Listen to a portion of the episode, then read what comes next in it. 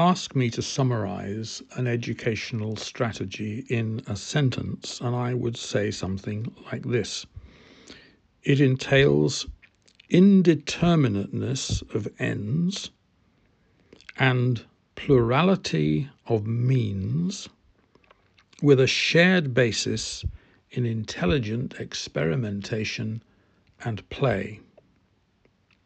That would be a summary judgment. Let's look at each of the components phrase by phrase. Indeterminateness of ends, because we do not know and can never know how to live, or what is our best, our optimal mode of life until we find it. We certainly can't predefine it from childhood or even from adolescence.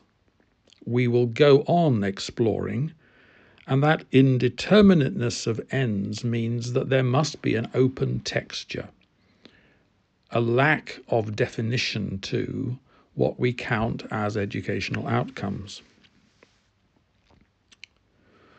Plurality of means because we need to embody in our educational systems a multiplicity of approaches to the various ways in which individuals need to learn and find it best to learn, and the various skills that they need to acquire, such as they must be free to conjecture, to hypothesize, to criticize, to refute, to advocate, to argue for and argue against, to explore in all kinds of ways the possibility space that is human existence.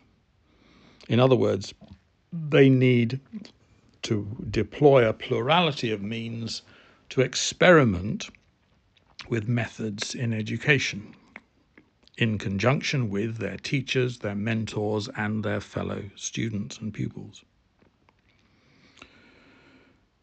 Intelligent experimentation and play. Well, I think that little children, if one can be forgiven for saying so, don't necessarily play very intelligently. They are more randomly given to doing things that perhaps are not capable of exhibiting intelligence, and they obviously can sometimes do things that are downright dangerous. But as we get older, without reducing the amount of play that there is in education or in life and the amount of experimentation that there is in education or in life, we gradually learn how to do both more intelligently.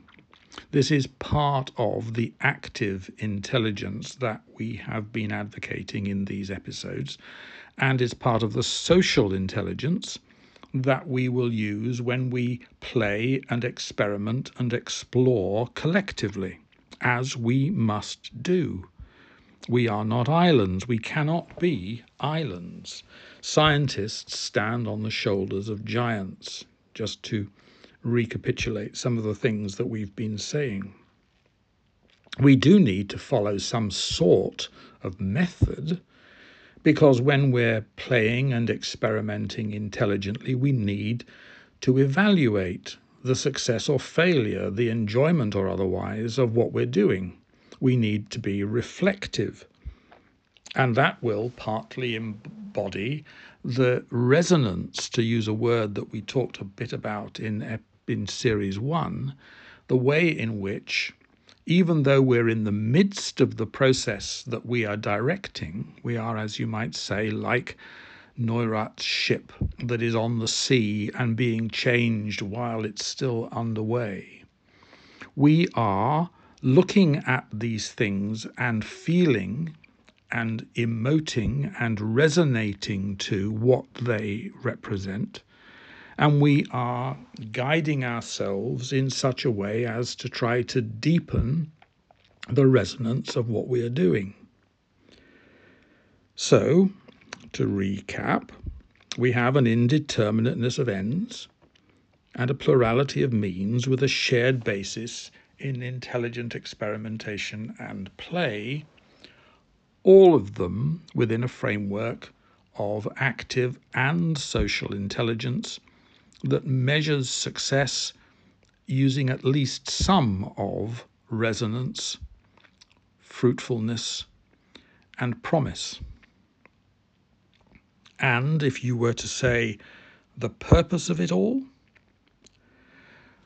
well, I think that the only answer that can be given is that we find ourselves members of a society that thrives, that exhibits something of what we called in Series 1 the trivalent happiness that arises when we are what we best deem ourselves to be, when we find ourselves doing and being and living lives that we are pleased with, that resonate with our deepest values.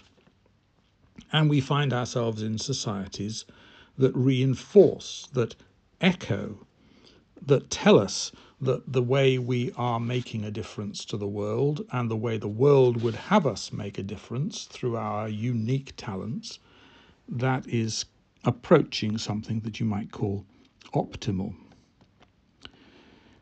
And just to fill in a footnote here, although I shan't pursue it at this moment. One of the most intriguing things that John Dewey ever says about education, and it's in experiment, experience and education, he says the ideal aim of education is to create the power, or is creation of the power, of self control what does he mean? Well, he doesn't mean, I think, just limiting our moral or immoral or emotional impulses. He means something closer to self, what you call self regulation, self direction. The ability to evaluate ourselves, our own lives, in conjunction with the feedback that we get from around us in society, in conjunction with the resonance that there is between who we are and who we want to be and our deepest values, and placing all those, as we said in the discussion of trivalent happiness in series one, placing all those in the context of active intelligence that makes a material difference to the objective world. Because if we can satisfy all those criteria, and it's a big ask and it's therefore a big if, but if we can, then I think we can legitimately say that our educational scheme has been successful. And that can only be the objective that we are all engaged in trying to fulfill.